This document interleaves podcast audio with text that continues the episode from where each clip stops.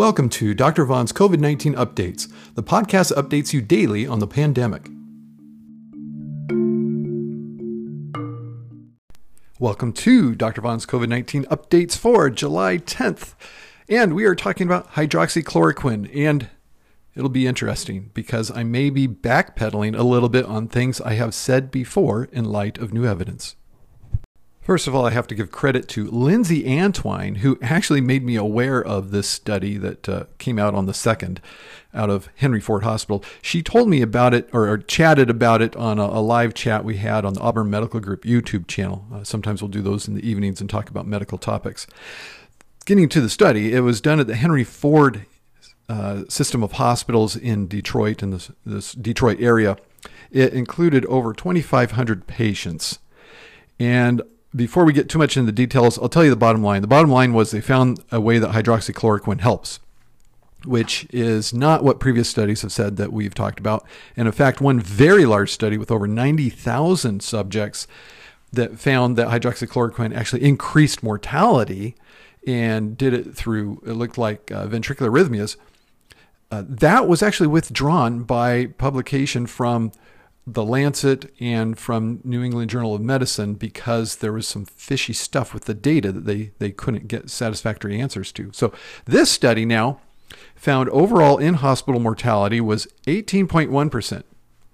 That's that's everybody together. But the group that was treated with hydroxychloroquine combined with azithromycin, mortality was 20.1%. Little actually worse than average.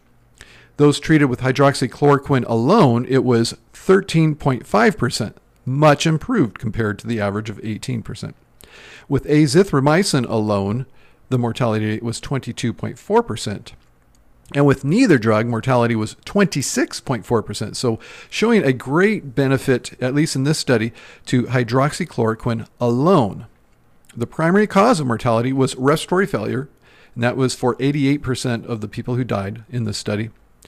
No patient had documented torsade de pointes, and that's a type of uh, arrhythmia that you normally see uh, caused by hydroxychloroquine. Interestingly, in this study, they did EKGs on all of the participants before starting hydroxychloroquine to make sure they had a normal QT interval so that they wouldn't be at increased risk for an arrhythmia from hydroxychloroquine. So that may be a difference between this study and others. I did not see anywhere that they mentioned that specifically.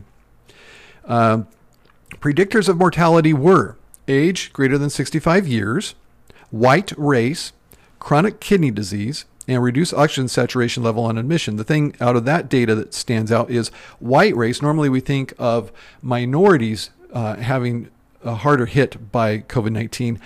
It may not be the virus that's causing the harder hit in minority groups. It may be more social issues and living in more uh, dense populations, uh, higher population density rather than uh, race itself. So, why was this study different? Well, the proposed antiviral mechanism of hydroxychloroquine works at a certain time. It works before a significant degree of inflammatory response has occurred in the patient. Almost as if the cat's out of the bag after a certain point and giving the hydroxychloroquine isn't going to help. This is in stark contrast to exactly what I said yesterday. Sorry. Uh, but this stuff comes out every day. So that's why you have a daily podcast. So the idea is that if you get it in early, it'll be good. Now, I want to point out this was hospitalized patients. The vast majority of people who die from COVID 19, it's in a hospital.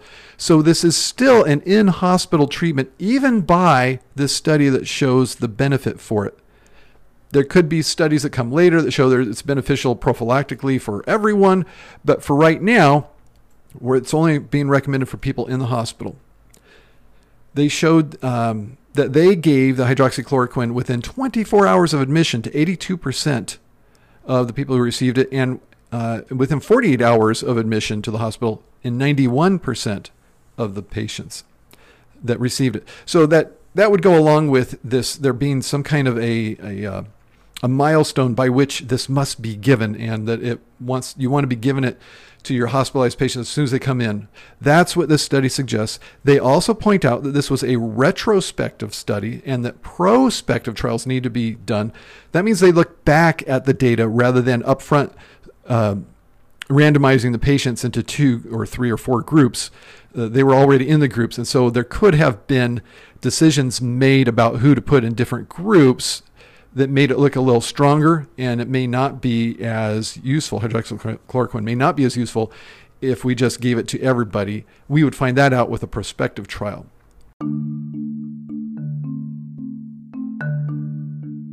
That's it for today. Please do tell your friends who are interested in COVID 19 pandemic updates to subscribe to this podcast. That would really be appreciated. Until next time, Dr. Mark Vaughn telling you to stay in good health.